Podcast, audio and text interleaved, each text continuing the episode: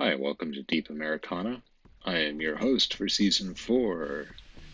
My name is Wes Unruh, and season four is Unrelated Thoughts on Being an Unruly Adoptee. Welcome back to the next episode in this series that I've been doing. My name is Wes Unruh. I was born in 1974 in Twin Falls, Idaho, in the Magic Valley. For this episode, it wouldn't hurt for you to have seen Warlock 3, The End of the Innocence, uh, the 1999 film, but you probably have not seen this film. I don't think most people have seen this film. it was an outlier to a franchise that had marginal popularity in the 1980s, 1990s, and to be clear, it was direct to video. And neither fits with the previous films from the Warlock franchise, nor is it particularly remarkable as a standalone horror film. Uh, it is, one might say, a deep cut. Unless you were looking for it, you likely have not seen this film. Yet, as an adoptee film, Warlock 3 does some remarkable things. So, strap in. While it remains relatively obscure, I'm going to ask you to hear me out as I dig through this film. Its lack of popularity means that the film did not have a deep effect on society. That's not, well, not why we're reviewing it. At the same time, though, it seems to be almost like an accidental birth. It is horror, based around the journey of the adoptee in their search for truth, in turn, the 1999 film turns the fear of the searcher into a cathartic experience, a meat grinder of a nightmare that succeeds in banishing the demonic, malign possibilities that are in attendance during the adoptee's search for significance. Um, it is fair to say that this is not a good movie. It was released direct to video and occasionally airing on HBO and elsewhere over the years. But um, as an adoptee, I find the film jarring in many ways. I first encountered the film while working at a video store in my 20s. I brought it home, expecting to find the typical 1990s horror fare. I'd seen the previous two films, but um, what I discovered in the film was deeper, more subversive. It almost felt like someone made this film as an adoptee confessional. It appears almost as though it either was meant to scare adoptees from looking for their heritage, like Flirting with Disaster, the 1996 film feels like it was, or embodies the abject fears of an adoptee afraid of looking, um, sort of like a response to The Truman Show. I'm not sure if either of these things is true, and I've resisted any urge to delve too deeply into authorial intentionality. I've talked about this film with a lot of people. Um, I talked about this film with Mike Monello, the guy who marketed The Blair Witch. I've talked about this film for hours, or it felt like hours with him, honestly. Um, and and Mark McKinnon was part of that conversation, oddly enough. Um, talking about the, about how adoptees are represented in horror films. Um, I'm not sure if either of these things is true. Like, I'm not sure how this film was written, or who wrote this, or produced this, or why they did it. And I'd rather take the film at face value because it is an adoptee horror film, so I read it at its text. It plays on particular fears best known by an adopted child and actualizes them, turning metaphors into demons. Uh, as I've said, it does not resemble the previous films in the Warlock franchise. The first Warlock film was in 1989 about a 17th century witch hunter and warlock uh, thrown into the present, now past, of the 1980s, where a young woman must defeat the anachronistic villain. Its sequel, Warlock the Armageddon, which emerged in 1993, uh, the same Warlock in both original films, played by Julian Sands, attempts to free the devil from hell. So this third film has nothing to do with either of the first two films. Weirdly, echoes more Bride of the Atom or Bride of the Monster, uh, the the the film from like the, the 30s that was made by uh, uh, that the this third film is has, its standalone story deals with this entirely new warlock, an entirely new cast, and he has an entirely new purpose. Because this film bears little resemblance to its predecessors, one often finds oneself, if they're pondering it at all, how it ended up as a part of this larger franchise. As the name of the films imply, the Warlock is both an outcast from the positive feminist paganism, which is portrayed throughout the franchise in different, often problematic forms, and the same is true with this third film. It stars Ashley Lawrence, primarily known for her role throughout the first four films of the Hellraiser franchise. Uh, she is the central focus of the film as Chris, a late Discovery adoptee who we learn in the first act had been told of her adoption by her adoptive mother as the woman lay dying. Um, well before a, a, young adult version of Chris appears on screen, we begin with the scene set in 1673 in the forests of New England. Here we meet a child named Chris. We are later meant to assume this is the same person as our subsequent main character. Running through the forest, child Chris is protected by her witch mother. They are harassed by a man who seems, at first glance, a Puritan who is intent on taking child Chris from her mother. As with previous films in the Warlock franchise, the villain is a practitioner of a particularly colonialist, imagined satanic witchcraft, moralizing in tone and actively misogynistic in his triggers and punishments. What the third film lacks is the continuation of the titular character, played by Julian Sands in Warlocks 2 and 3, the 1989 and 1993 films. The Warlock 3 1999 Warlock, Philip Covington, is played by Bruce Payne. Uh, the motivations of the two warlocks are similar. Both seek to unmake or destroy creation, breaking the world. As with other adoptee films, the danger of world breaking power is on the table, narratively speaking. What we later learn through the slow moving exposition is that in 1673, Philip Covington was pursuing a child named Chris, who had been born with the call, and whose birth mother was a witch, for a ritual to bring hell to earth. In doing so, he'd convinced the townsfolk to turn on the mother and her daughter, in effect giving Chris to Covington to do with as he saw fit. This manipulation of a social's opinion, society's opinion of a given individual or a child seems really important. Like it, it, it is really built up dramatically. All of this is revealed over the course of the film, but the setup begins with Chris disappearing, leaving only a doll in her place. We're assuming her biological mother appears glad to see her daughter sent forward in time, foiling Covington's ritual. Much of this exposition is never quite explicitly stated. It is the product of awkward dialogue and Occam's razor, wherein no other possible story is, exists other than what I've just sort of stated above, uh, as you put together what you see on the screen before you. Now, years later, we meet a young adult Chris.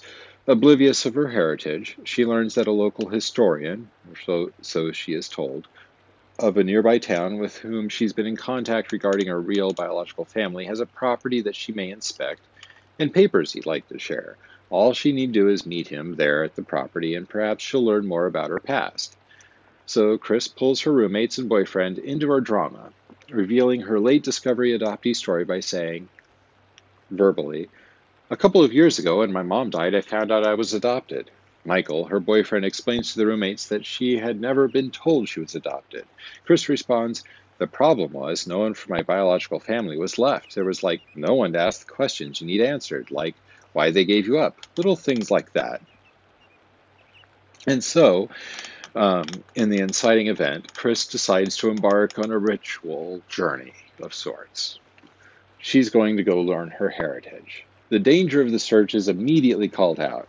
Uh, one friend, Scott, who will later be tortured by Covington, says, You may not like what you find, referencing the famous line from the film The Planet of the Apes.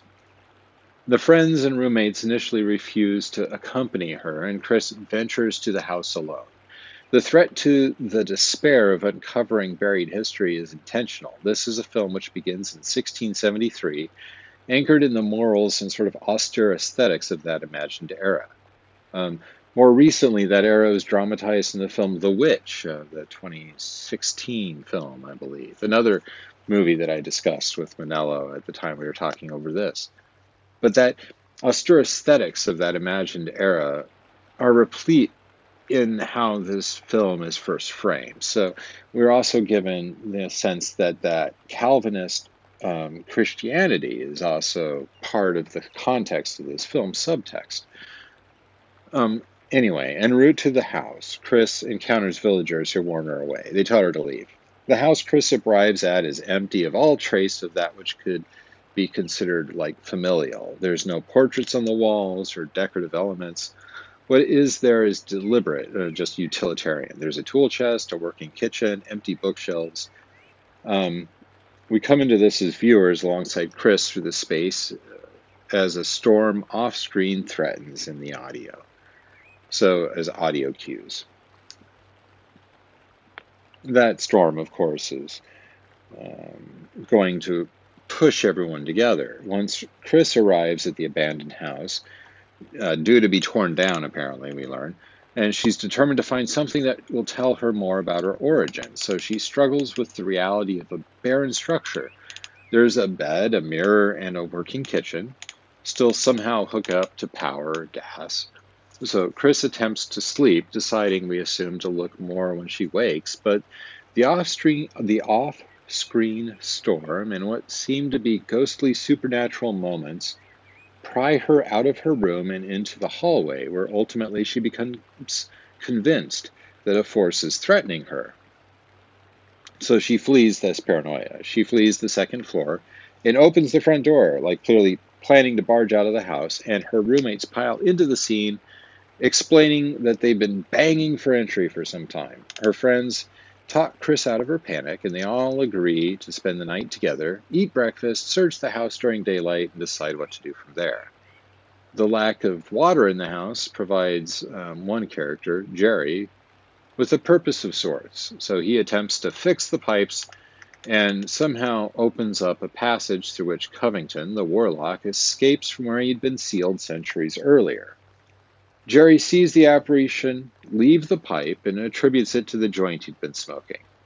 Uh, somehow, this does indeed fix the pipes, or at least the lack of water is never again addressed.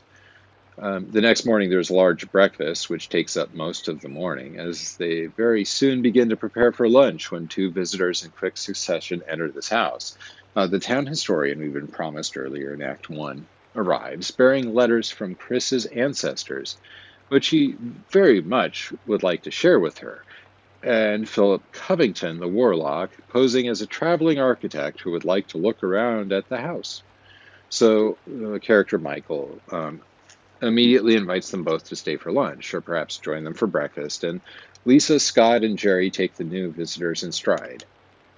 Another character, Robin, being a witch herself, senses immediately that something is strange, but her concerns come too late to save her ultimately.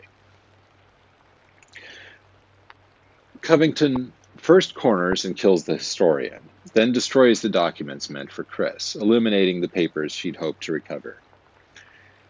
Remember, this is a horror film and a, and a pretty uh, aggressively brutal one at that. Um, it is, he then hides the body, although we never see the actual labor of moving the body, and when questioned, informs the rest of the housemates that the historian had left rather suddenly.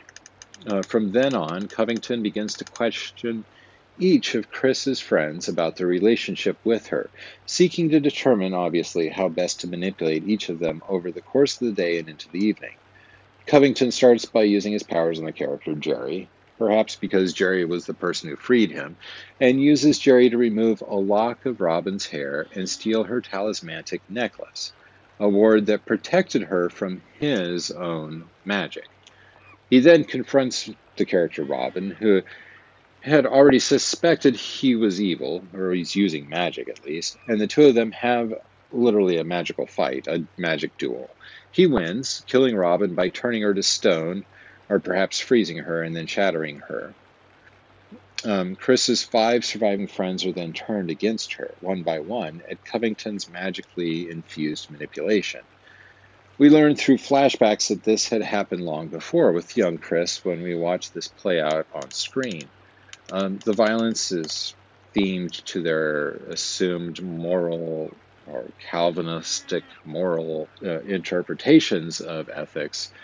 Um, so, as a, the BDSM couple, Lisa and Scott, are tortured with fire and leather straps in moments reminiscent of the Hellraiser, the 1998 film franchise, while Michael rapidly decays into his father. Um, Jerry, the musician, suffers hearing loss and painful tinnitus, uh, turning on Chris when Covington shows him Chris's harsh dismissal of Jerry from earlier in the film.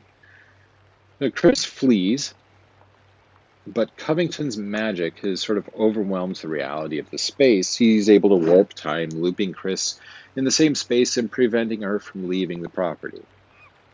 At this point, Michael, Jerry, Scott, and Lisa are dead, killed by Covington as he cruelly blames Chris for their deaths. So at this point, he's turned everyone in her life against her and then destroyed her. I've always seen Philip Covington the Warlock as uh, an incarnation of the adoption industry, of the essence of the adoption. Uh, the sort of damage that is done to the adoptee is these relationships are created and then falsified and then evaporated, and ultimately estranged in an adoptee's life. So this film then careens towards its credit roll, right? Chris confronts Covington directly at this point, seeking to overcome him with physical force. She wrests his sacrificial knife from him and stabs at his heart, but a magical barrier prevents her from a killing blow, and he starts laughing at her, revealing his true power, and claims he will replace her very consciousness with the demonic consort he's going to bring out of hell. And then he's going to use her body to sire a race of new human demon half breeds that will slowly, over time, I assume, outspawn normal humans and thus end the world. Given the shockingly immediate apocalypses of the previous two Warlock films' threats, this sort of slow burn of an apocalypse is kind of an odd twist at the end. But if we are thinking of personal apocalypses, this agenda of Covington's does indeed rend the veil of reality from Chris directly. Scanners 1981 ends with the late discovery adoptee having transplanted his consciousness into the body of his biological brother. In Warlock 3, the 1999 film, it ends with the adoptee reaching through time and into her own memory, finding the doll that her ancestor left behind when she first imprisoned the warlock in 1673, and she then reaches into the doll to reveal a knife of her own, a weapon of her witch ancestry, I guess we are given to, to learn, that she drives home in the heart of Covington through the magical barrier. And then finally, alive and successful, she leaves, having overcome the loops of time that previously kept her bound to the house's barriers. Uh, in a few final frames, we are shown the tarot card strength, along with Robin's Book of Magic, with which Chris is now leaving. She's claimed this book for her own. Um, uh, perhaps the most curious aspect, watching this film in context with the previous two films in mind, is how small in scope Philip Covington's agenda ultimately is, and how intimately it concerns Chris. So he's waited, trapped at least, like uh, behind the walls, like in some Edgar Allan Poe story, he's waited well over 200 years for her to inadvertently awaken him from where he'd been imprisoned, trapped within a ward of some sort, within which the house she was ultimately bequeathed. Um, I feel is a mistake to look at this film as anything other than a psychodrama of the adoptee's need to search. I mentioned Flirting with Disaster, the 1996 film previously, which in some ways is more of a horror story about an adoptee search than this literal horror story. Even so, in this film, Philip Covington, the warlock, um, literally wants to falsify the identity of Chris, to replace her soul. He wants to hollow her out and use her, as he says, to breed a race of counterfeit humans. Uh, her friends, particularly the two given to psychosexual sadistic role play, they're the ones who warn her away from healing. Chris's world is sort of filled with toxic, overbearing men, and it is only Robin, her friend, who is a practicing witch, who represents a true threat to Covington's plans. Chris's path is not to defeat Covington ultimately, but to connect to her long dead birth mother's spirit. Now, these connections are shown to her as flashes. They're like images of a doll in particular. The doll we saw as a stand in for young Chris at the beginning, some 200 years, 200 odd years in the past or so. Somehow, Chris's mother knew her daughter would never be free from the power of this warlock until she overcame him herself. And somehow, after all of Chris's friends have been turned against her or killed, Chris is still able to find the doll, turn it into a weapon of her own, and defeat the clearly demonic Covington on her own terms. Chris went to the house to find her own ancestry, and in doing so came face to face with the industry in the form of Covington that attempted to unmake her personalized as a dark demonic force. Her friends, well meaning in the best of cases, still couldn't fully see the struggle Chris was engaged with until it was too late. They didn't heed the warnings or take the rules seriously enough. For Chris and for the adoptee viewer, these warnings are clear markers that we as an audience have left in the normal world and are in the in between world of the unborn, the acquired, the nameless one, the bornless one. Chris senses it even before she sees it, before Covington is unleashed when she prepares for bed earlier in the film. Uh, Chris is seen literally haunting herself with her own memory of who she could have been. There's a full length mirror that reflects back to her another self, an improper self, um, a feral self almost. But Chris has already looked away before she sees her reflection perform this feral spectacle. Perhaps we're seeing the demonic self that Covington plans to summon. Uh, perhaps it is Chris, dead and haunting the house from the future. Uh, perhaps is meant to indicate that Chris is already asleep, or at least asleep to her own inner desires. Maybe she was looking in the mirror in a hypnotic trance. For as we've seen, she is unable to connect to the carefree lives of her peers and boyfriend. Even Covington intimates that Chris may have died long ago and been reborn for this very confrontational moment in his final words with her. So she's haunted both by her birth mother and by her other unlived self. She is bornless, as all adoptees are, in that as an adoptee, her birth story remained ungiven. Yet she was also nearly seven in the flashback sequences, if not older, so she should have retained at least a semblance of memories from that distant time as a child. Well, to say that Warlock 3, The End of Innocence, the 1999 film, is a bad film is unfair, particularly for a film that was released directly to video. It was not a film I would watch with my families, biological or otherwise. I saw it before it first hit the video store shelves, as I had a screener sent to the stores in advance of the purchase request, which was a perk of working as an assistant manager, being that I got first pick of the screening VHS and DVDs in the year it was released. The first night I watched this film, I did not expect to be sobbing once it had finished. Um, a bad film would be unlikely to bring its audience, or more, more or less, to catharsis. Uh, since that night, I've watched this film many, many times, and it always elicits some emotional response. I no longer find myself in tears, but I'm always satisfied seeing an empowered, strengthened Chris leave behind the ancestral house freed from the loop of frozen time that had kept her trapped. So, is this film meant to jar adoptees who view it into searching for their own history? It certainly had that effect on me. Somehow it seemed this is the worst possible thing adoptee could discover, and she was able to overcome it. She found out that her real bloodline meant she was to be sacrificed, emptied into a demonic shell to be used by the forces of evil to bring about the end of humanity.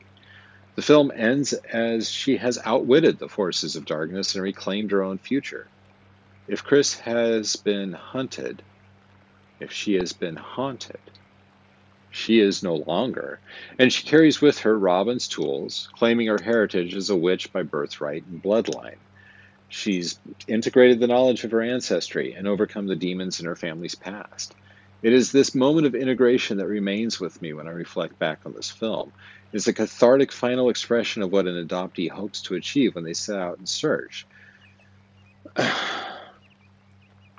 they seek the fullest possible expression of the strength within themselves. I realize that this is a shorter episode than most. I think maybe it's good to leave it at just a meditation on the film Warlock 3. I I hope that you go out and watch it. I think that you should watch it thinking about what I've talked about in this. Watch it as a standalone. Don't watch Warlock 2 or 1 before you watch Warlock 3. And watch it knowing that you're going to be watching a bad horror film. But maybe alongside that bad horror film, there's a good adoptee film. My name is uh, Jeffrey Wes Unruh. I was born in 1974, on April 15th, in Twin Falls at the Magic Valley Regional Medical Center a little bit before 1 p.m. And uh, uh, before the sun set that night, I was already with my adoptive family. I've been sort of putting the puzzle pieces of what that means together ever since. Thanks for riding along. I hope you've enjoyed this moment.